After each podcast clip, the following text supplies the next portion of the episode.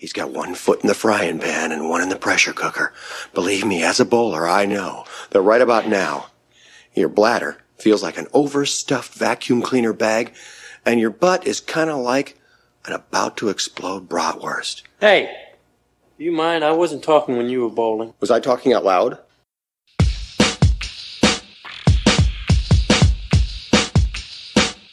Welcome to Munson's at the Movies. My name is Kyle. I will be your host. I'm here once again with the rest of the Munsons. Want to give them a wide berth. He's what is called a born loser. A real Munson. And talk a little bit about what's going on in their worlds. Case, you're up first this week, man. You know, not a whole lot has uh, changed from the the last week on my end. Just trying to keep moving through, and in Texas, we keep opening things up a little bit more every week. We know you've made a couple trips to the movie theater and you're still alive, so we're proud of you. I have. I've seen two movies at, at the theater. That's exciting. Don't become a statistic case. living dangerously. Rigby, speaking of living dangerously, Uh, no, I'm. I'm. Am I? Am I? Am I? I think I'm living uh, much more safely back in Iowa compared to New York. I knew Um, that would fuck you up. So Here, uh, Mom and dad's house ain't dangerous? mom and dad's house is a thousand times, thousand times safer than my shitbox apartment. That's for sure. Same deal. Nothing's really changed since since two weeks ago. Things are starting to really open up here. Tomorrow, all of the uh, restaurants and bars will be at full capacity again. I think a little too early, if I'm being if I'm being honest. Knock on wood, we're still uh, about flat, which is a good a good sign. Yeah, could you imagine if corn like was a spreader? Oh. You guys would be fucked. We'd be screwed. corn if corn and pigs could spread this thing, we would be we'd be screwed. Give Like- it time. Give it time. Give it time, exactly. I don't know if you know, but viruses can mutate. Speaking of mutation, James, I'm still, still living in a constant state of fear and anxiety. Only socializing I've done at this point is I went golfing twice, and because of how terrible I am at golf, I was still observing social distancing laws.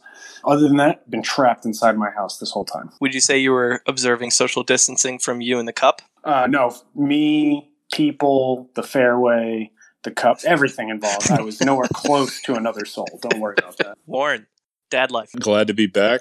I can't believe it's been like four weeks since you know last recorded one of these things. Felt felt like uh, like two days ago.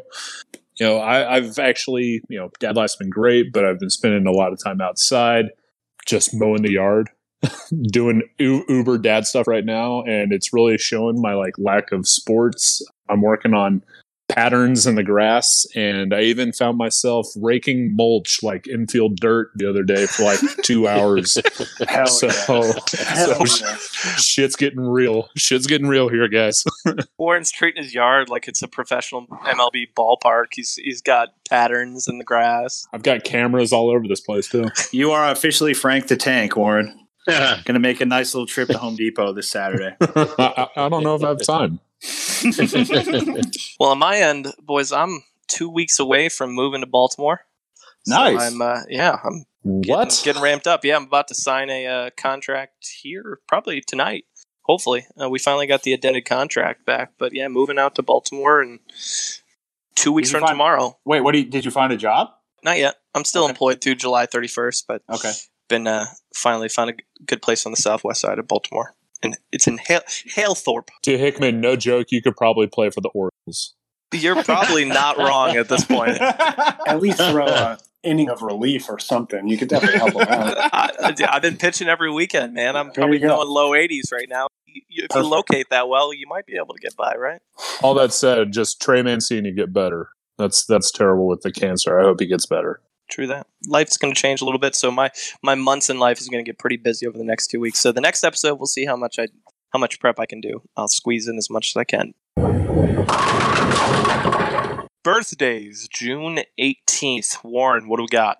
this is not a great birthday, but for one who uh, it is a birthday, Carol Kane, Oscar nominee, had to put that out there. Uh-huh. Uh, um, she's from Unbreakable Kimmy Schmidt, The Princess Bride, and the Gerard Butler Jennifer Aniston classic, The Bounty Hunter. Eagerly anticipating the third one you always drop. Yep. Carol Kane. Someone else go. Ghost of Christmas Present in this in Scrooge, right? Correct. Her uh, Oscar nominee is from 1975. Oh boy, Okay, that helps. that helps a lot. That helps Rigby. He knows exactly who and He's like, oh, of course, yeah. I don't think I know what movie she was nominated for. She's uh, 68. I was going to say 66. Give me 64. Jeez, I think she's older than that. Am I wrong? I, I'm gonna go seventy. Yeah, you're wrong. She's 68. James knows Holy it. shit! Oh, Nice. Bitches. Swish, buddy. So if she was nominated in '75, Jesus, she's she was young then. Mhm. Yeah. That's pretty impressive. Warren, if you wouldn't have given us that year, I probably would have ended up being off by about 20 years. Figure I'd do you a little bit of a favor. So, yeah, and that's all the uh, birthdays. So, happy birthday to Carol. That's Happy it. birthday, Nobody Carol. else. Happy birthday. All right, so we had some we had some actors for this episode to consider. The wheel has spoken, and although we were considering Amy Adams, Brenda Fricker, Bird Lady, Bird Lady, Jeff Daniels, and James Franco, I you know I'm just kind of hoping because I really appreciated John Rigby's impersonation of an Irish accent last week. Um, to just see what Brenda Fricker would have done if sh- we would have covered her. There's still time. Um, but those names notwithstanding, we are covering Djimon Hounsou. He seems to be pretty popular amongst our online crowd. It's going to be a fun one. I agree. I, uh, I liked how James Franco got like little to no love as well. As I was, I was like, damn. It's like I didn't, I did not expect people to inadvertently dunk on him like that. Dude, people were all about the Jeff Daniels life, and no one said a th- peep about Amy Adams, which was extremely surprising. I know that was my first choice too. That's why I was waiting for you to say something. I was like, James. James is usually the Well, guy you that's know, all about Amy Adams. I don't want to, uh, you know, I don't want to weigh the polls here, you know, because the wheel decides. That's important. This is true. Djimon Hounsou, who we're covering this week, and James has got some actor trivia. And let's see if he can stump us. We're going to do two truths and a lie, and one of those lies is going to be a uh, fact about a cast member of the Fast and Furious franchise. So do with that information what you will. Uh, Kyle's been pretty good at this because he usually finds the same interesting facts that I do online. So I have to work pretty hard to screw him over here. So I'm going to try my best. All right. Fact number one. Uh, he's one of 15 actors who's played characters in both the DC and Marvel universe, totaling six different movies. Fact number two, he speaks five different languages. Fact number three, he was homeless from the age of 13 to 18 until he was found by a fashion photographer on the street. I think James is fiddling with some on us on this one because I know he speaks a couple languages. I don't know about five, but he could. This is what it's come to. I gotta, I gotta get tricky. I'm gonna say B is the second one. Number two is false. I bet it's like three instead of five. I'm gonna say the first one is a lie.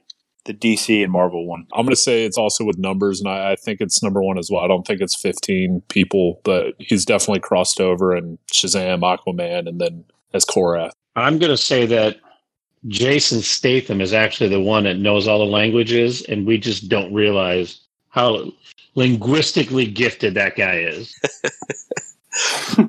okay, so the one you guys all didn't choose, which is definitely the most specific and awesome fact, um, is that he was homeless from the age of 13 to 18 in France, and he didn't actually get a steady income until he was spotted by a fashion photographer while he was on the street who asked him if he'd be interested in potentially modeling. And a few years later, his modeling career had taken off and he moved to LA. So that is a pretty inspiring story. He moved He was sporting derelict at the time. I mean, five years on the street is unbelievable.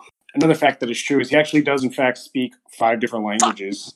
He's originally from uh, Benin, Africa, and they actually have three different dialects that they speak in that country specifically, as it borders kind of on the Congo as well.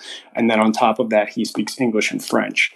And he actually is one of 15 actors who's been in both DC and Marvel uh, movies. But instead of six movies, he's actually only been in five. Called it. Idris Elba's actually been in six, and he is the star of Fast and the Furious presents Hobbs and Shaw. Nice. nice. Hem- Heimdall. Yeah. Good call. Another interesting fact, I found that super cool, but there was just no way you would ever think this wasn't true. The country he's from, Benin in Africa, is the birthplace of voodoo. Djimon Hounsou didn't figure out until he was actually doing research for a documentary that his name translates to strong blood born in the shrine of voodoo. He figured that out What? two years ago while he was doing a documentary. I can't think of like a more direct tie to voodoo than that. It's such a badass name. That's so cool, man. Yeah. Awesome. Great research, James. Case, snapshot box office history. Tell us about his impact there. I have 18 movies that I listed, and nine of them have budgets that are over a hundred million, and that shocked me. Oh, Here are the two that stood out to me that, that really surprised me. And I guess watching them and thinking about them, I didn't think they would be $100 million budgets. The first one is Gladiator. hmm But as I thought about it, do you guys think that's probably a visual effects thing? Yeah, the Yeah. CGI Yeah, of Rome. That was ancient that was back when CGI just had like an endless price tag on it because no one knew what they were doing. Yeah, they, they weren't allowed to film in the Coliseum. Couldn't get that permit, you know. they couldn't get the permits. That's right. The other one that surprised me was Blood Diamond, and that was a $100 million budget movie. I could see that because of uh, all the action scenes that are like massive action scenes. They're not just like intimate. It's like thousand people war scenes. And that's kind of what I was thinking too, right, James? But it, those, you know, that's really the only thing that stands out, uh, you know, in his box office because, you know, he's in he's in some massive movies, but you know, they're not surprising anybody. I mean, nobody's surprised that Guardians of the Galaxy profited six hundred and three million. The Marvel movies have ruined how we look at box office for other movies at this point. Now it's like if a movie doesn't make like two hundred million dollars, I'm like, wow, that's a failure. But that's just because of Marvel's like tainted our views. Before we get into his film and TV career, James offered up some really good context for how we got to start being homeless, living in France, not knowing English, moving to LA, and getting a start there. Before he got into film and television, he was in a bunch of music videos. So he was in music videos for Paula Abdul, Madonna, Janet Jackson, and Vogue. So if you dig those out, those music videos out of the vault of YouTube, and you look hard enough, you're going to find Djimon in some of those videos and he talks about that a lot in his uh, his interviews that he does on the circuits. He really hit the scene in the film and TV side in 1990. Between 90 and 96, he was in a lot of smaller projects. He was in movies like Without You I'm Nothing, Unlawful Entry, Killing Zoe, Stargate. Stargate's not a small movie, but small part, and in a variety of video shorts. It wasn't until 1997 that he got his first big film break and that is the movie Amistad. And Warren is going to take us through this one. Djimon did Amistad and another movie, Ill Gotten Gains, uh, in the same year, and both are centered on the like slave trade. I, do believe Ill Gotten Gains came out before Amistad did, but Amistad's just got a lot more name recognition. Uh, it's a Spielberg movie. He filmed that one in between Jurassic Park, Lost World, and Saving Private Ryan, so a lot on his plate and uh, 77 critics, 79 audience, so really close. But it being a 1997 movie, uh, it only has 60 critic rankings on it and over 51,000 audience. Audience is definitely more accurate. Star-studded cast. Djimon Hounsou, I think he kills it in the movie. Uh, he's not even like the top build on it, but you got Matthew McConaughey, Morgan Freeman, Anthony Hopkins, who was nominated for an Academy Award for Best Supporting for like five minutes, and four minutes of it is like one speech, but it's a good speech. Stellan Skarsgård's in it. Chiwetel Ejiofor makes an appearance as a 19 year old, his first movie. Wow. No kidding. Spielberg picked him out. He is a like an ensign in the Navy who is the translator between the Mende tribe and Matthew McConaughey and everybody else. So it was really cool seeing him and just kind of like how he his career has evolved. And he'll be an awesome one to eventually do. Uh, I watched the movie earlier today, and I really can't think of a, a better time for this to be my first viewing of the movie. So the story it, centers on a group of Africans from the Mende tribe in like Sierra Leone. They're taken from their homes and transported to Cuba uh, on a boat called the La Amistad. Djimon, his character uh, Cinqué, gets out of his bonds. He un- unlocks all the other chains, and they they uh, mutiny. They take over the vessel. It was a Spanish ship, and they were trying to get them to take them back to Africa. And they ended up steering the ship alongside the eastern U.S. and the U.S. Navy commandeers the vessel because they believe it's a bunch of slaves who had basically mutinied and it, they had to like go back. But there's a law that the slave trade is no longer legal. And so the only slaves in the US are born slaves. The whole thing becomes this court drama where Matthew McConaughey is working with Morgan Freeman and Stellan Skarsgård, who are abolitionists, and they're trying to prove that they are free people and therefore are not slaves or property of anybody else. Anthony Hopkins plays John Quincy Adams. The whole thing, I mean, there's a lot of history in it, and it's crazy to go back and read the actual story on it and the court case. And so the initial court case is all these people are like, oh, these are these guys are my property. These guys are this. It, it finally gets decided in the court that they are not property and they're free. And then politicians step in because they're afraid that they're going to lose the presidency because the South would be pissed if you were to free slaves.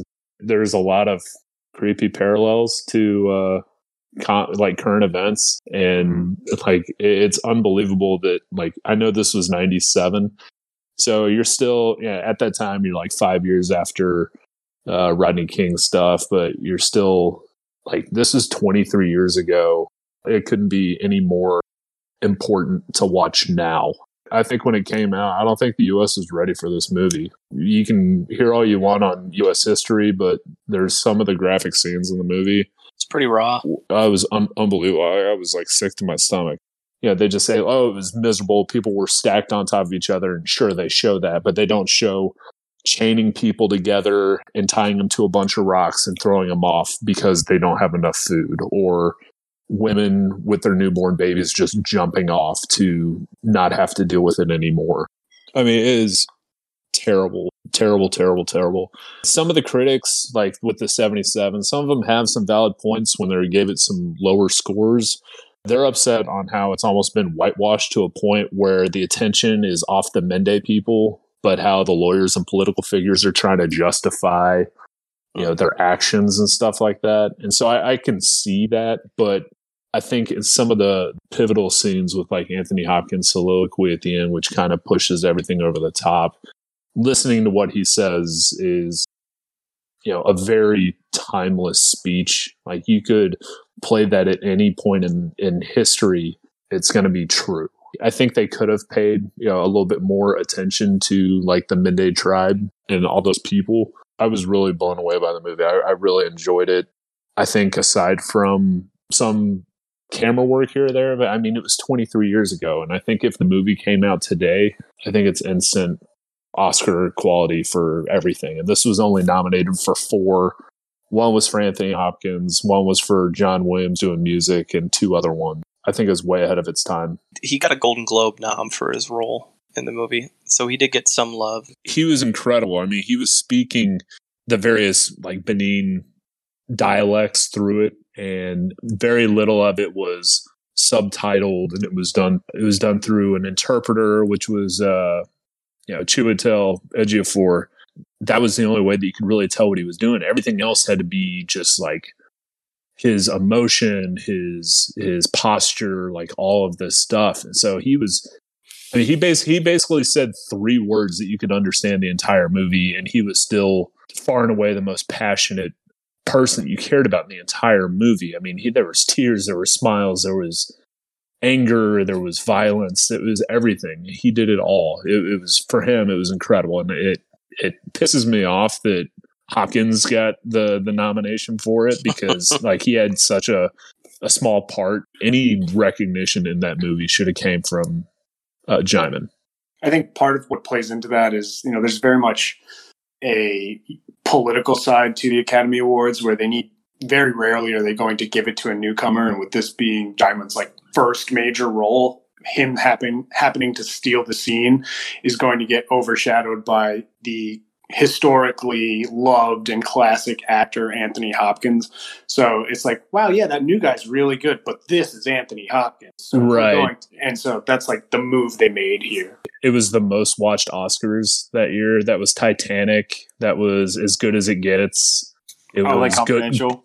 Goodwill Hunting, L.A. Confidential. That's so year. Yep. they had to throw out their best bet to get to Mhm. get anything, and that that's really unfortunate because I mean, it, he was incredible in it. And I think it's important to know with Ill-Gotten Gains and Amistad, you know, two early roles, but two big roles for him. And he's built a career as this as an anti-slavery humanitarian, and a lot of it comes from his work on those films. And we'll mention here in a minute, uh, he was a narrator for a project called The Middle Passage, and so he's continued to do work there. Gives you an idea of what he what he's done, been doing off the screen too. That it wasn't just a role; it's something he's passionate about. Yeah. 98 to 2002, um, he was in Deep Rising as Vivo. Modern day pirates try to rob a cruise ship, and turns out the cruise ship is being stalked by like a underwater creature. Uh, and and uh, Djimon plays one of the pirates who tries to rob the cruise ship. Between 99 and 2000, he did some TV work. He was on ER. He was on one episode of The Wild Thornberrys. 2000, we hit Gladiator, and his role is Juba, which was a m- huge movie and is definitely one of the, the roles that are is most associated with him as an actor. This is one of those movies that I don't know if I've ever heard anyone or met anyone who says, I don't like Gladiator, right? It's every person I've ever met is like, oh, that's like the movie that doesn't matter where it is when it's on TV. I'm watching to the end of it. Guys, guess what? Oh, no. I Oh, like no. this. I like this movie. Oh, my God. Yeah. Bros. I'm going to be so great, man. upset. But it's bullshit. This movie has 70, 77% on Rotten Tomatoes. 77. how. I don't understand how. Are you not entertained? It's Somebody great. probably came back like in the later was like Russell Crowe did some dumb shit and so I don't like it anymore. similar to the previous role. He is um, a slave that's being sold, and he's Russell Crowe's like right hand man, and they like immediately kind of bond in the fact that both of them know how to fight, and they can kind of fight their way out of this. Um, but he's like the more calming presence, where Russell Crowe is the hothead of this, and so it's uh, interesting to see him take that position when in Amistad he's super emotional, and this one he's a little bit more reserved. 2002, he's in Dead Weight, and also in 02, he's in a movie called The Four Feathers. He plays Abu Fatma. It's a Heath Ledger project, and he plays a huge role in that movie. And so I think just important to note early in his career like this, there were some big time actors. Uh, he plays kind of like a, lo- a local tribal leader who is helping Heath Ledger's character, who is a defector from the British Army, to essentially avenge the situation. Um, he plays a pretty big role in that. I was I was surprised. I thought it was just going to be a minor role considering some of the others earlier on in his career. Also in 02, we're going to hit a little bit of a Munson's choice. So for context, Rigby was supposed to cover largest critic gap, and unfortunately, the movies that qualified for that were all he's pretty small in a lot of those. Um, so we gave Rigby the opportunity to pick a movie, and he decided to pick uh, In America, which is a movie that he was nominated for an Oscar for. I believe was his first Oscar nomination of two. In America, you know, I had heard about this movie uh, years ago. I had never seen it, but it's a 2003 movie from writer director Jim Sheridan, whose his other previous movies uh, are featured both featured Daniel Day Lewis, My Left Foot, and In the Name of the Father. So if you guys have seen that, if you've seen those, you know they're both Yep. Irish, emotional, you know, uh, melodramatic type movies. And this is kind of the same way, but this one, this one was a delight. I'm really glad I got to watch it. The film revolves around the Sullivan family. Uh, they're a family of four who immigrate from Ireland to New York in the early 2000s. Uh, some reviews I read said that it took place in the early 80s, which I don't think it did because there were camcorders, there were cars that didn't look, look like the 80s. Um, the clothing was the 80s, but they never say the time period, but I just assumed it was the early 2000s. Anyway, the film is narrated by the oldest Sullivan daughter. There's two daughters, uh, a wife and a, and a husband in the family. Right away, the plot feels pretty similar because there's countless amounts of movies where immigrants, you know, immigrate to the United States and they try to find a better life and they have a hard time doing it. When I turned the on, I was like, oh my god, this is just another those, you know, movies that I've seen probably a hundred times. Um, the reason why this one is different is because the acting feels so real, Mhm. and the two performances that are awesome. I guess the three performances. The two daughters are both sisters in real life. Oh, I didn't know that. Their acting did not feel like acting. It was very, very natural. They are, you know, a, a shining light in the movie. That helped make it feel so real. The plot of the movie is basically this family immigrates to the United States. They move into this dumpy apartment in Hell's Kitchen, Manhattan, which is where I used to live as of a month ago. While they're moving in, they hear uh, screaming from an apartment below them that turns out to be the apartment of Mateo, played by Djimon. Djimon plays this character named Mateo, and he is introduced as a deranged, uh, intense artist who paints these elaborate paintings in, in his apartment. And when he messes up, he screams uh, throughout the day and night, and it scares the whole apartment building. Um, there's even a pointed sign or a painted sign on his door that says uh, "Keep away." So right away, you kind of see him as this commanding character who no one really wants to mess with. Um, eventually, a few months go by, and you see the Sullivan family through trials and tribulations. Uh, eventually, start to like their time in New York. You know, they're poor. They steal air conditioners off the streets. It's very similar sort of themes to what you see in a lot of movies. On Halloween night, the two daughters go to play trick or treat on Mateo's door. There is where we meet the real Mateo. His character started out as a brutal, intense like figure that we are usually used to seeing Djimon play, sort of a no nonsense, big, tough guy in a lot of movies before this. But when we meet him for the first time, he immediately becomes endearing and sentimental, and he devotes his time and attention to the Sullivan family. I personally love this role for John because, as I mentioned, this I think was so different than what we're used to seeing him in movies. From Amistad to Gladiator, he played a guy who, you know, he played he played a slave. He played someone rough life. He played someone who didn't didn't have a lot of emotions other than just being filled with rage and filled with a lot of turmoil, which makes sense, obviously, from coming from a slave standpoint. He showed off a lot of range in this. There's some great scenes of him and the family, particular Johnny, who plays the father of the family, where they really get. There's a scene where Johnny b- thinks that um, he's having an affair, that Mateo's having an affair with Johnny's wife, Mhm. um, and it's super intense. There's a twist in the movie. Um, I guess d- during the middle of the film, it, it, you find out that Mateo is HIV positive, but that only seems to get him closer to the Sullivan family. And in most movies, you would think, or in real life, you would think that would, if you find out someone you know is HIV positive, you would, you know, an apartment tenant that you would probably want to stay away from because you would just be scared of them. I think that's a natural human reaction.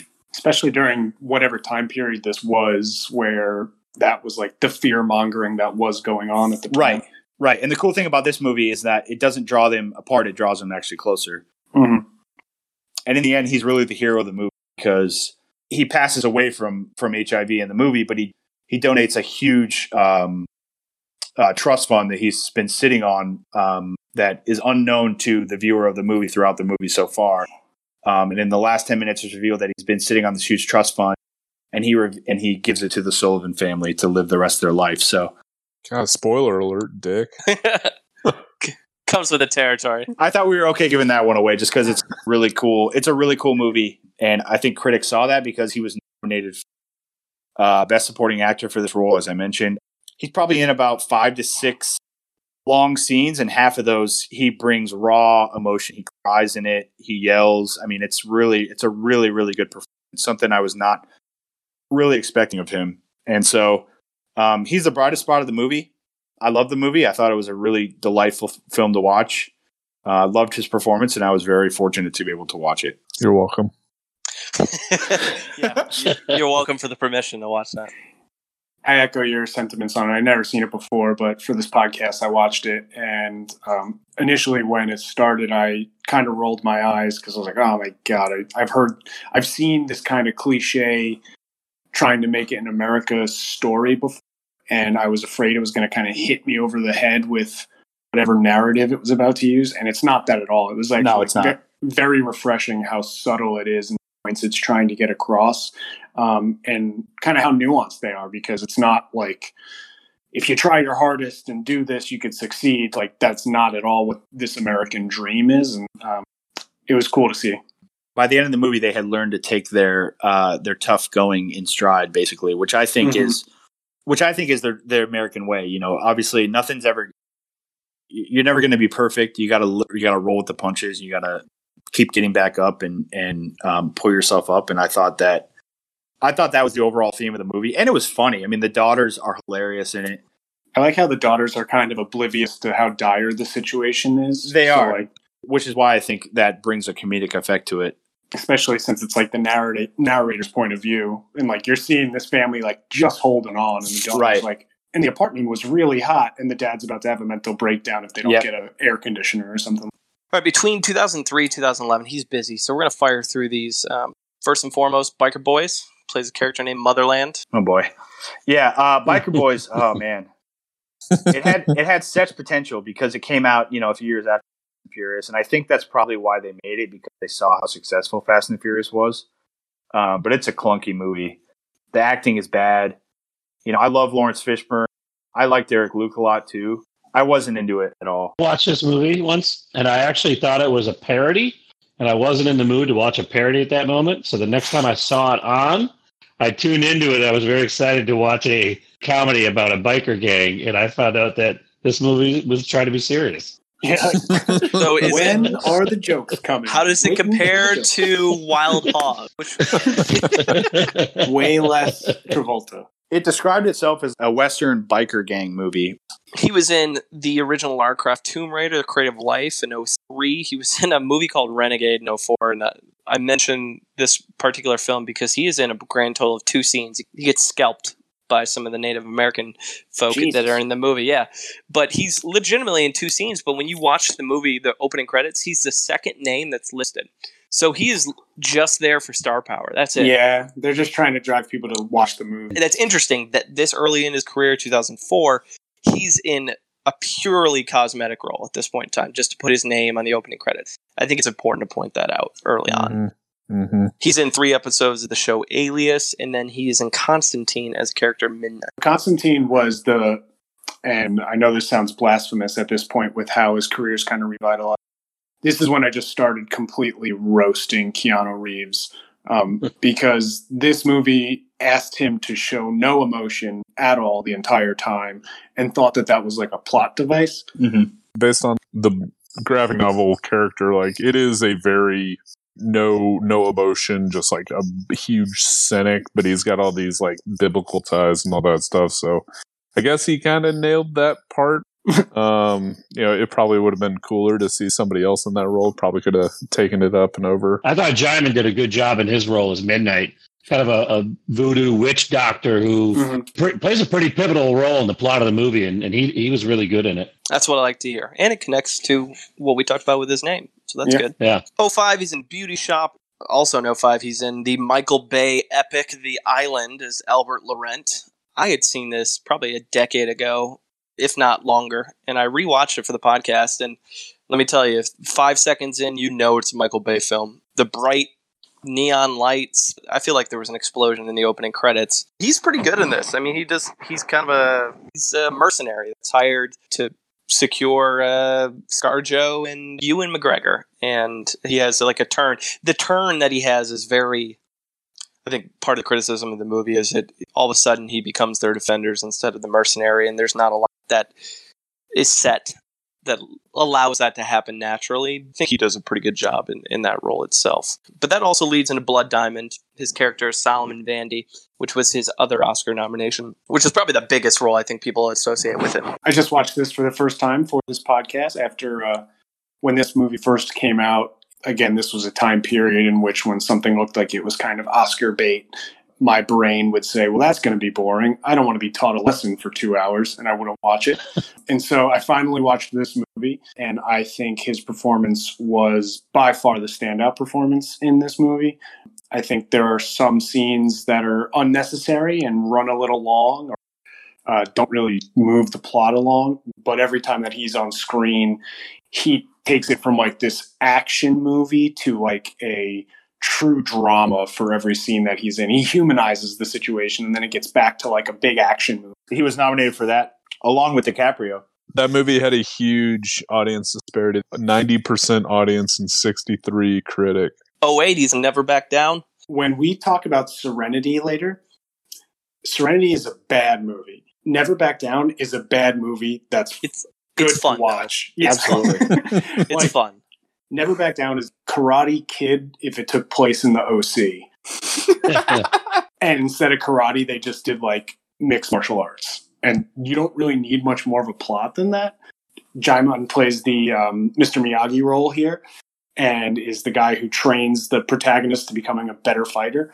But the standout star of this, I com- and I still don't even know this dude's name. Cam, Yeah, Cam. Cam, the bad guy. Cam That's a good Gigandet? bad guy. he Yeah. was. I think Dude, he, he, does a really good bad job. guy. This movie's so corny, and then every time he's on screen, you're like, "But I hate that fucking guy. I hate that guy. I No, he hope does a kicks good the job. Shit out. Cam was in the OC, so that makes perfect sense. What makes sense why he was casted then? Push. He plays Henry Carver, 2009. yeah, Push uh, came after the Fantastic Four. It was Chris Evans kind of going in between Marvel properties, but he was playing uh, kind of like these people. Him and Dakota Fanning have these superpowers, and they're being pursued by the government. And Djimon plays kind of the bad guy in it, and he wants to use the powers to uh with like a serum to create super soldiers A little bit of a prelude to some of his other Marvel work. He was in the animated miniseries of Black Panther as T'Challa. and kind of continuing off of what I mentioned with uh, Fantastic Four. So after the second one, the director was thinking about doing a third one and wanted to bring Djimon in as Black Panther in the Marvel Universe then. Good thing he didn't because this Fantastic Four movie is fucking blue and the newest iteration of it fucking blue They've never been good. and, and Chadwick Boseman's fucking awesome as Black Panther, and so I'm glad they got him in when they did. And then finally, uh, he's in a movie called Elephant White. I'm not going to recommend that people go see it, but he plays a sniper in what I would call an off-brand Taken or You Were Never Really Here. I know Rigby, you're not a huge fan of You Were Never Really Here. I think you just need to rewatch it, but um, it's a similar concept as the sniper assassin who's trying to avenge a bunch of girls who were taken into the sex slavery trade. hey, what if I wanted to hear Kevin Bacon do an Australian accent? Oh my god. yeah, his accent in that movie is so over the top awful, dude. It's terrible. It's like, That sounds awesome. you did Hollow Man. What are you doing with your life? But that brings us to 2011, his lowest critic score. So uh, 2011 was just a, a rough year for him in terms of films. Um, and he was in a movie called Special Forces, which is a French film. It's got a 6.4 Jesus. audience, 37 critic on IMDb, and on Rotten Tomatoes, it's a 52 audience, 15 critics. So Oh, they hate on it. Rotten Tomatoes, it's it's bad. So it's a French film directed by a guy named Stéphane Rybojad. You guys ever heard of him? No. Nope. No, you haven't, because he's directed a 52 minute TV movie and one episode of a show. That's he's mostly a producer. Whose nephew is he that he was able to get Djimon Hounsou to star in his one movie? You know, like Well- he's related to somebody who pulls strings. But but he's not even really the biggest actor at the time. I would contend Diane Kruger was probably the bigger actor at the time in this one because it's got two actors from Inglourious Basterd. It's got Diane Kruger and it has Denis Ménochet. He played the guy uh, who owned the farmhouse in Inglourious Basterds. Oh yeah, the You know what I'm beginning. about? The beginning. Yep. LaPadite. Dennis the Menashe. Yes, Dennis the Menashe. I'm Um, working on my dad jokes. you're uh, excelling, my friend. yeah, Um, I don't know. The, the movie is just extremely infuriating from the start. Uh, Kruger plays this character named Elsa. She's a French journalist who is in Pakistan. She's either in Pakistan or Afghanistan. She's covering the Taliban, essentially. And she's doing a story on a woman named Mina who was sold to a man while she was a child, when she was 12. The woman goes to meet with her and is like, Yeah, the Taliban found out about me telling this story, so we can't do this anymore. She shows her face and she's like, Yo, what are you doing showing your face? She's like, pretty much like, I'm gonna die soon, so I just want you to see me. And Elsa, you would think she's in war torn area in Taliban territory. As soon as her story is it's pretty clear that she's going to be taken out, you would think, hey, it's time to leave. You know, I'm probably in some physical danger, some physical jeopardy. The other journalist she's with, Eamon, is like, yeah, you need to leave. And she's, no, I can't leave her alone. I'm an idiot. I'm a dumbass. I'm going to stay here and try to help her. And uh, not surprisingly, she gets kidnapped by the Taliban. Because of the hit pieces she's written about them over the years. Who could have seen that coming? No, no one could have saw this coming at all. And by the way, there's no character development at all. They give you no background on these special forces, which is led by uh, Djimon. They they essentially are trying to exploit her to get on camera and you know the usual Taliban thing that they do, right? The French government decided to send in these special forces, which are six soldiers led by Commander Kovacs, which is Djimon.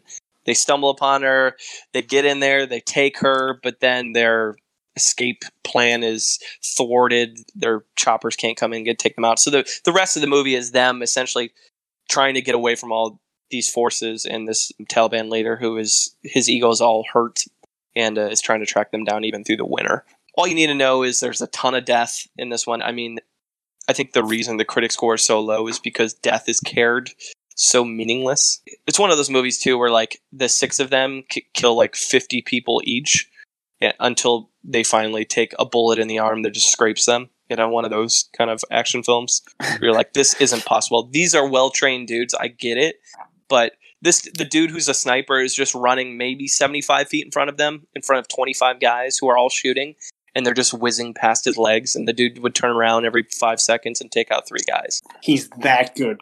I guess maybe That's I'm skill. maybe I just don't have have it. It's got some cool like aerial camera shots, but the challenge is Djimon's wasted.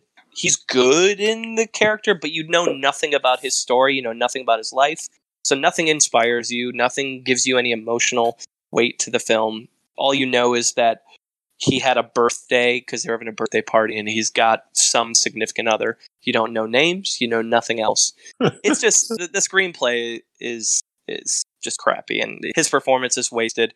And he's the only soldier who doesn't get shot. And at the end of the movie, a random rock slide pins his leg against a, a hill, and he gets stuck there. And that's the start of 127 I was going to say hours. it's the prequel to 120. So I, I'm hating it uh, as I continue watching. I get to the third act. I'm hating it even more. And she eventually gets away, escapes. They get left behind because one dude gets shot in the leg, and Djimon's leg is all fucked up. And she ends up finding the, the French forces. They come back and flying, and they find them laying on the, the hill alive. So like that's the payoff you get when it's all said and done with a few artificial tears. So it's not a good movie. The critic score is well warranted. I'd probably give it in like the 35 to 40 range. It's not the worst movie I've ever seen, but it certainly isn't worth the audience score 50s and 60s. That's Special Forces. Before we get the highest critic score between 2013 and 2014, he's in Baggage Claim, and he also plays Drago in How to Train Your Dragon 2. Um, and if you've seen How to Train Your Dragon 2, Drago's the heavy in that one, the bad guy. I didn't realize it was him playing the voice actor, but once I looked into it, I was like, yeah, that, that character was pretty good in the movie. So some voice acting work that he did. Um, but that leads us to his highest critic score, which is Guardians of the Galaxy 2014. And James has got this one. Guardians of the Galaxy is one of the better Marvel movies. I would say most people you speak to will say that of the 23 that have come out, this one is in their top four. I think that's a fair say. Uh, after that, I'll probably get to preference. Um, but quick synopsis on it is Chris Pratt's character, his name's uh, Peter Quill. He gets kidnapped when he's like eight years, maybe 10 years old by aliens. And he is now, you know, traveling the galaxy and kind of salvaging anything he can find or steal to just pawn for money. So he kind of just comes across like a dumpy kind of criminal. Um, he eventually comes across this random orb that he doesn't really know what it is, but uh, finds out pretty quickly that it's highly desired by multiple uh, supervillains. One of them is Korath, which is played by uh, Djimon, and then Ronan and Thanos, who are all tied into the other Marvel universe. And what they want is they want to somehow use this orb to commit genocide on like a global, universal level. When they end up stealing it from Pratt, he partners up with a group of space criminals to save the galaxy. That is like the basic level of synopsis. What I would say actually makes this movie great, though, is that at this time, like superhero movies were really trying to like up the emotional stakes and the seriousness of the consequences of each movie. This movie went the complete other way. It told the viewers, like, yeah, if, if these guys don't succeed, like, the galaxy's going to explode. But then it was just like a hysterical tale of like misfits kind of roach, uh, roasting each other as they bumble through multiple like failed attempts to be heroes. hmm It's truly like one of the best Marvel movies uh, out of all of them, and uh, it doesn't have a single household like superhero name in it. Like, there's no Spider Man, there's no Captain America. Like, I had no idea who Star was. It's nonstop fun from start to finish. And one of the examples that cracks me up is the opening scene with Chris Pratt's character and Djimon's character. Djimon is like a classic supervillain where it's like, oh, he's superhuman strength, stamina, durability, and he looks like military essentially. You know, he's got the look, the aggressive, stern, no joking around, all these henchmen. And um, he arrests Chris Pratt, and Chris Pratt's trying to like explain and talk his way out of being arrested. And he's like, "Well, you know, you might recognize me by my uh, nickname." And he's and he's like, uh, "People call me Star Lord." And the way Djimon hits him with like such a condescending, like, "Who?" is so like like it, it takes the seriousness out of the situation completely. And Pratt's like embarrassed. He's like, "Come on, man! Like Star-Lord, Star. Lord, yo." Come on, man. and, and it really sets the tone for the movie that it's like, it's serious but still funny, and that plays out throughout the entire movie. I was happy to rewatch it for this podcast, um, and. Djimon, I think, is great for playing the serious, stern tone, but the one-liners they give him to just like take the piss out of Chris Pratt's character is hysterical. And one of the best soundtracks of any movie ever. Oh, no question, no question. James Gunn said he already selected the soundtrack for the next one. I really wish in this one, with his role of Korath, I wish they hit more on like what his powers were, and they they touch on it a little bit in like Captain Marvel, uh, but he's still got such a minimal role. But he's got the ability to like track people, and with his like psionic powers, his his name is Korath the Pursuer, which makes sense for him to be like a bounty hunter. Mhm. And I wish they kind of tack like talked about him a little bit more because I think him along with Ronan, who keeps like popping up. I know it'll come up eventually in the future show, but you know, they could definitely have gone in a little bit more on him. I would have loved to see him in this a little bit more. 2014 to 2017, he's in the uh, Seventh Son is Radu. As we kind of continue down the, the path here, he's he entered the Fast and the Furious universe in Furious Seven. I mean, have you made it in Hollywood if you haven't been in a Fast and Furious movie? Some would say. I don't it's know. It's easier to probably just work backwards. It's like who hasn't been in any of these Yeah. movies at this point?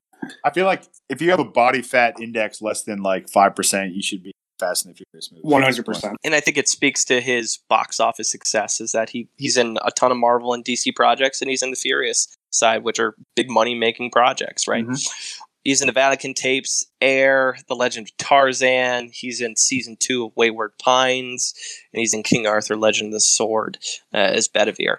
All of that takes us to 2017, where he is in a movie called "Same Kind of Different as Me" that is currently available on Netflix. And Case says this one.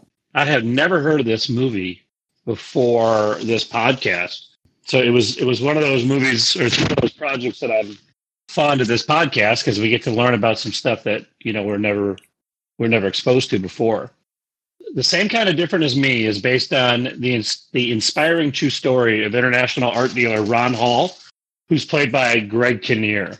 Ron Hall is actually who wrote this story and the screenplay and it was a book that was published in 2006 and uh, was a New York Times bestseller. In the movie, Ron Hall and his wife Debbie, played by Renee Zellweger, who, by the way, I had no idea that was Renee Zellweger until I looked it up on IMDb. Yeah, she- Ron and, and Debbie begin having marital problems. In order to save their marriage, he agrees to work with Debbie at this homeless shelter in Fort Worth, Texas. It's there where, where we meet Denver Moore, played by Djimon Hounsou. Denver is a violent, unstable, and dangerous member of the mission community, and everyone there is afraid of him except for Debbie. You know, at this point of the movie, you guys, I was really concerned that it was going to be that that you know just cliche white savior mentality. yeah and you know and just oh that lady's nice to me so now i'm going to change as a person I, I was really pleased how this movie went debbie had been seeing denver in her dreams um, and then she begins the, the process of creating a relationship with him and her family kinnear's character he's not big on it and this is where i thought this movie did a really good job he was really comfortable working at the homeless shelter but he didn't want that brought home You know, a lot of times in these movies, it's just, you know, they have that one spark of they feel good working at the homeless shelter and then it's just all in. I thought they did a really good job of, of portraying that. If anybody has ever seen The Shack, it kind of reminded me of that. It had it had a it had that tempo and that and that feel. I really like this movie. I like these types of movies. It's got a great cast. You know, you got two Oscar winners in uh, Zellweger and Voight, and then two Oscar nominees in Kinnear and Hounsou. There's a huge gap. Fan rating on this is 86, and the critic is 40. And I get that gap 100%. You know, I, I think the critics are looking at that movie, and rightfully so, saying, hey, you know what? I've seen this movie a thousand times. And then conversely, people went to see this movie because they love the book and then it, it just kind of groundswelled from there. So I'm going to side on the fans in this one and, and, say I really enjoyed this movie. And this movie would be drastically better on the second viewing of it because one of the things that is tough in this movie is Hounsou's portrayal of Denver Moore. It's an odd accent and he's hard to understand sometimes. But then at the end of the movie, we see an actual clip of the real Denver Moore talking. Sounds a lot like him it clicks. It immediately yeah. clicks, and you're like, you know, I wish they'd have started with that and said, "Hey, this is a this is who you're about to learn." And that was my only, you know, criticism of the movie. I'm not going to give it as high as you did. I probably live in the 50, 55 range because it's a true story. It redeemed itself in ways for me. If it wasn't a true story, I would be down in the 40 range personally. I just felt it was extremely corny. Yeah, it's got some corny moments in there. The thing that I liked about the corny moments, though, is they were really isolated with Zellweger and Kinnear. Yeah. And I felt I felt like that was a really small part of the story. Although it it's focused heavily on Djimon and Kinnear and their back and forth. Well, and Renee Zellweger. I felt like they finished on the tone of Jon Voight and Kinnear, this father son relationship. Like that's that's the last point they wanted to make. That we all need to let bygones be bygones and love who love our family no matter how ridiculously idiotic they can be. So between 2018 2019, he was an Aquaman and a bunch of CGI, and he was in the 2019 classic Serenity as Duke. Now, I have a feeling we're going to have some opinions on this one. In fairness to the movie, I knew of the twist, of the absurd twist, uh, prior to watching this. And so I'm watching this movie knowing that that's coming. And I was still shocked by how jarring the twist was and when it occurred and how little plot development took place prior to that. This movie came across to me like whoever the you know writer of it is had the idea and wrote it down in like a cocktail napkin. Was like, isn't this a cool idea? And the production company the next day was like, yeah, we should film that tomorrow. Like, there's none of the characters are like fleshed out. The storyline's not fleshed out. Like if you were to hear the entire plot, you'd be like, "Oh, that's kind of cool," and then when you see the movie, you're like, "No, it's not. Like it could have been. It's terrible." And there's some good actors in there too. I mean, it's very good actors. If you told me there was a movie with this cast, and you would have been like, you can bet whether or not it's going to be plus, oh, like over 50 on the rating. I, I would have bet the house with this cast. yeah. the top six and, build are incredible. Like, I remember uh, I knew how, how did this get made was talking about it. And I listened to the first five minutes of the episode I was like, shit, I got to go watch this movie. And I watched it. I was just absolutely baffled, just completely floored with how dumb that, like you said, James, somebody was like, oh, yeah, this sounds like a great idea. It's just like, Jesus. Like it oh could have been, it could have been, but if you know, you, you made a movie about it, you didn't make a movie about it. You just like filmed what people think is a movie, and there's no like character development, but it's on purpose, I guess. Like it's not that smart when the movie ended, I genuinely asked myself, like, what was the point of Diane Lane's character? Like, was she just someone for Matthew McConaughey to have sex with? Guys, the concept has balls. Like, it's a ballsy premise, but it is so batshit that by the end you're just like, no, no, and it's justifiably rated low. Was this a M Night Shyamalan project? Like, what the fuck is going on? even M Night probably saw this and was like, "Wow, that twist sucks." that, that's saying a lot. So. To just look at Matthew McConaughey's character name. His his name was Baker Dill. Like, how dumb is that? no one's ever been named that ever. So the largest critic gap was supposed to be Captain Marvel. Said 2019, uh, very small role, but again, it, he's uh, like Gemma Chan, you know, doing some other crossover projects on that one. So just in the past year and a half, he's been in two other projects. One, he was in Shazam as the Wizard, which is a pretty pivotal role for that story, and I think Shazam overall was received pretty well.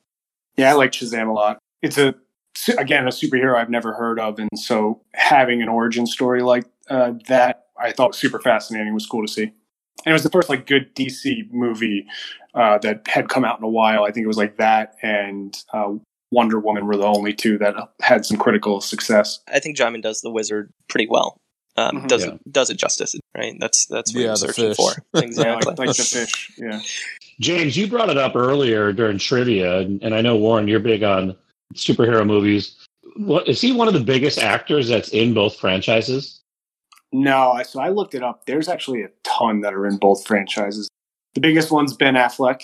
Uh, we got Yeah. Batman and Daredevil. Oh yeah, Uh, Halle Berry, Josh Oh. Brolin. Yeah, most of them are in shit dick movies. Yeah.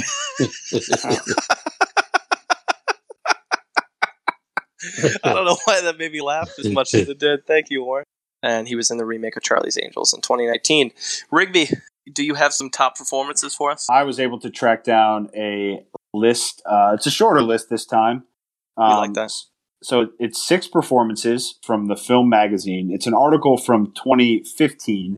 The ones we just talked about, the last five or so, aren't included in this, but I probably think they would be included way if I'm being honest, just from his filmography. All the way to Furious 7, essentially. Three of them are honorable mentions. So see if you want to guess those. So what of his six performances that are career defining, guess which three are honorable mentions before we get to the top three? Never Back Down. No. Gladiator, Gladiator is an honorable mention. Uh, Constantine. Nope. Biker Boys. One of the films meant listed is one that we reviewed tonight. Serenity. Nope. Special Forces. I don't know. no. Amistad. Nope. Guardians. Guardians of the Galaxy Yeah. Okay. in there. Oh, nice. There was one more honorable mention, and I think we shit on it earlier.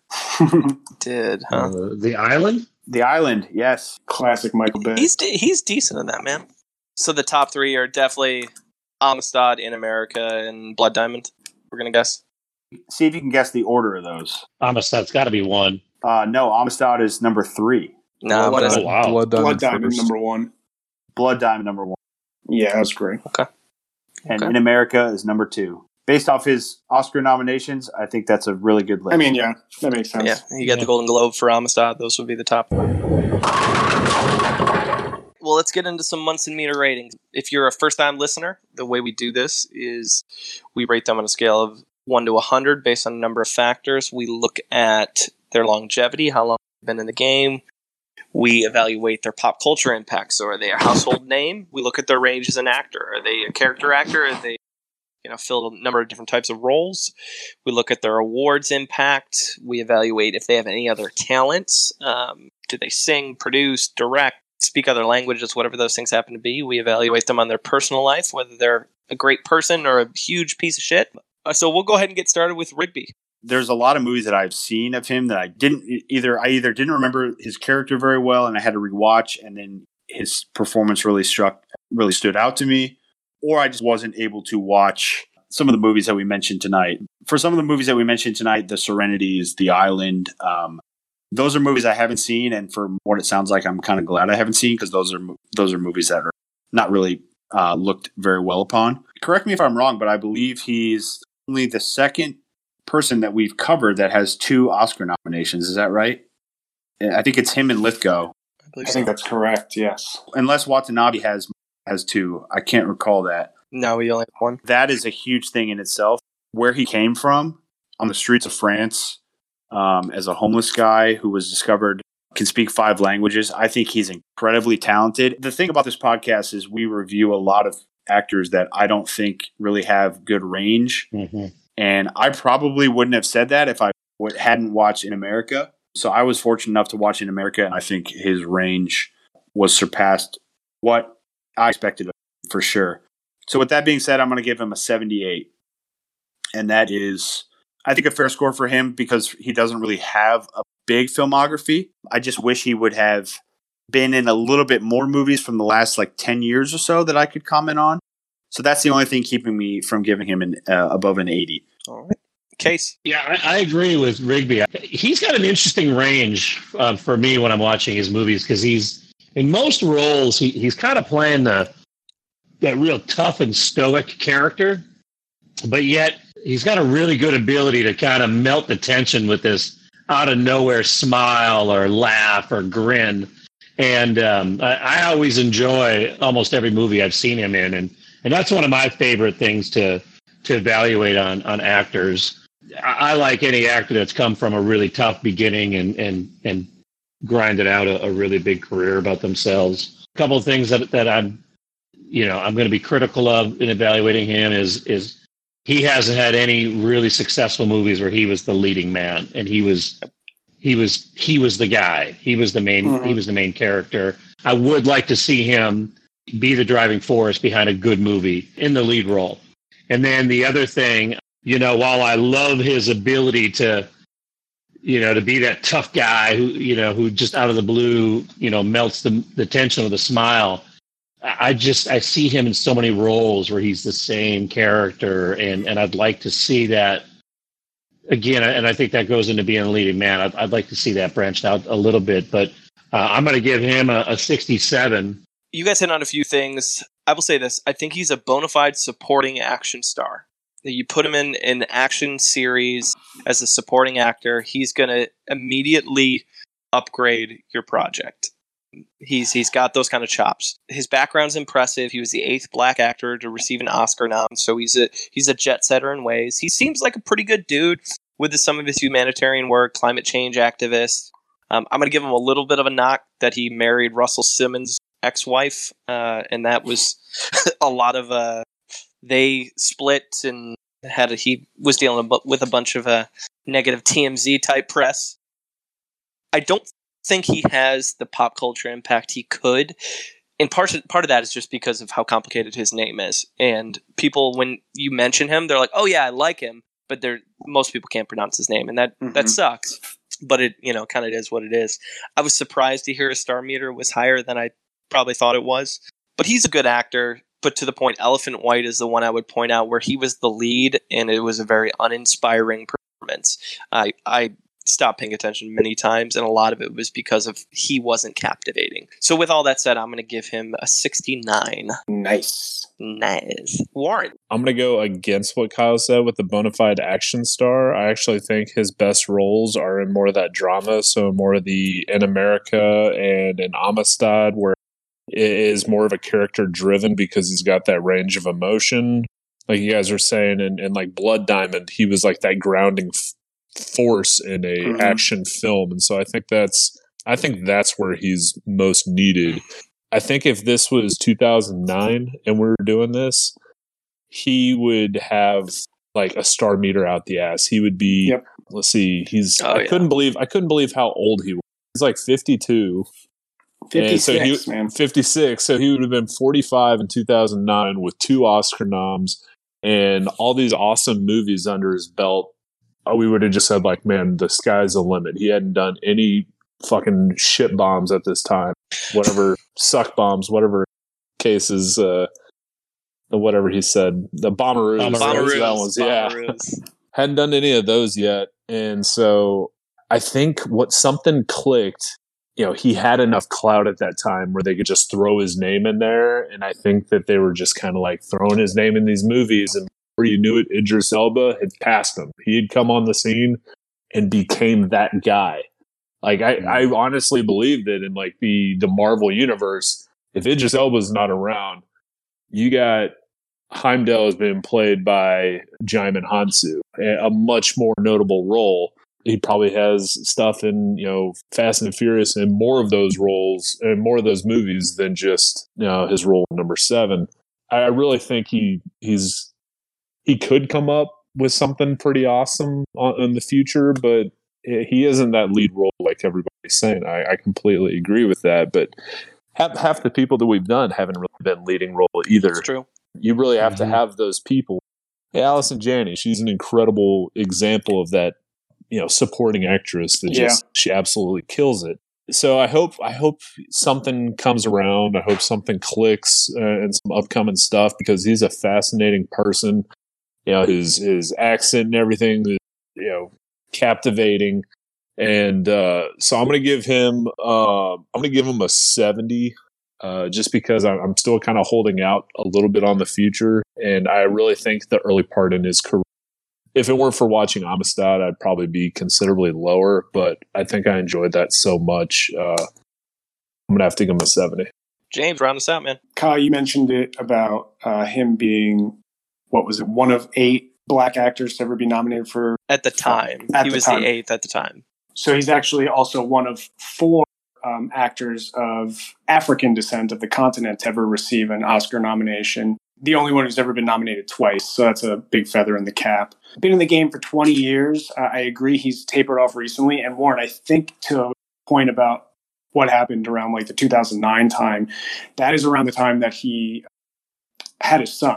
So he has a 10 year old son. And so taking time off to, you know, throw your name in a couple blockbusters here and there while you're raising your kid is not something I'm going to knock him for, right? Like Sure. life happens. He's been in blockbusters, but also really successful dramas. So Warren, I totally agree with you there as well. I think that is his strength is in dramas.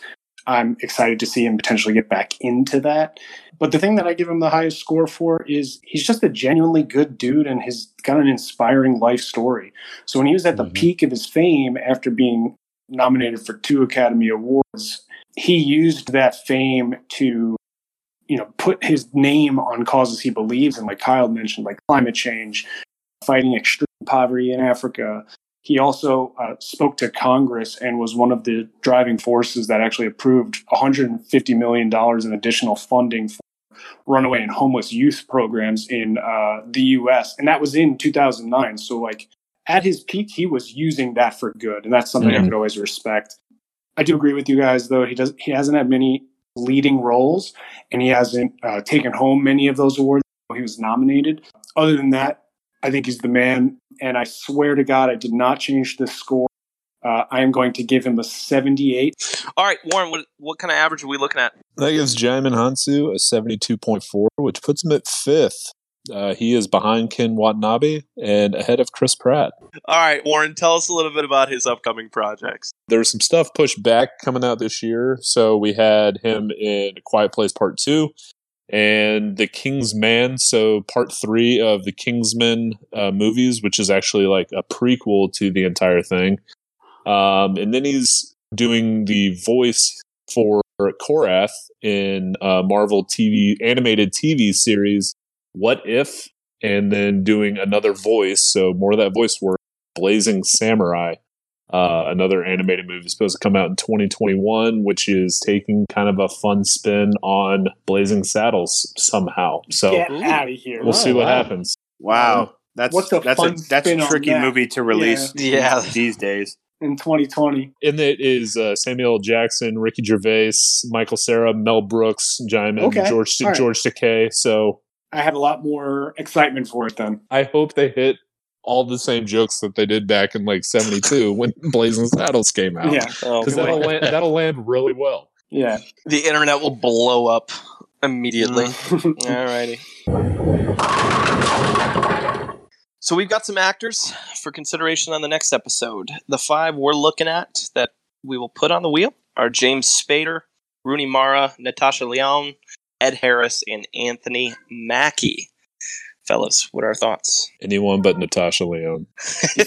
I uh, I think Ed Harris is the star of that group, but I'd be happy with any of the others. I would agree. I don't really want to do Natasha Lyonne just because I don't really know a lot of her film roles, if I'm being honest. not trying to watch American Pie and American Pie 2, but She's done a lot of TV Well, work. Yeah. Yeah. I love Russian Doll, but that's you know we don't really. Do Orange that, is the new so. black. Yeah. We've got a couple Marvel actors on there, and Spader and Mackie. Rooney Mara would be Rooney Mara would be pretty good. Watch Carol. stuff and- Carol's Yeah. great. I love Carol. Ghost Story. She's good in that. I love Side Effects too. That's a great movie. Yeah, side effects trip me out. Social Network and uh, Girl with the Yep. Dragon Tattoo. Yeah, she's been in a lot of good projects. I'd be cool with all of them. Anthony Mackie would be fun. He's got some some older projects. So we can watch Eight Mile. I was gonna say, give me an Yeah. excuse to watch Eight Mile. Eight He's in the hate the hate you give. We will spin the wheel, uh, and as always, the wheel will decide. Will decides. So our next podcast is going to hit on July second. Our guest is going to be Corey Wallace. She, so she works full time uh, in the design world. She works in new business development, rhyme and reason design. Uh, she's worked in higher ed for a number of years. She's this big movie nerd. She'll be excited to get on here and chop it up and talk talk an actor, whoever that actor happens to be. So as we wrap this thing up, um, as always, you can find us on Twitter at Munson's at Movies. You can catch us on Instagram at Munson's at the Movies. You can find us on email at munsons at the movies at gmail.com. As always, we love to see you interacting with our posts online. Trivia, we're, we've been popping more daily Instagram trivia questions about actors. If you can name their roles, they're we tend to create them to, to be pretty difficult because you know you could say uh, Djimon is is his character in Guardians of the Galaxy, but that's a gimme. So we're gonna dig into some deep cuts. Any final thoughts? I have to say, I am impressed. I would very much like to know the name of the man who is causing me so much trouble. The Munsons? Who? Oh come on, man! You know the Munsons. Munsons out.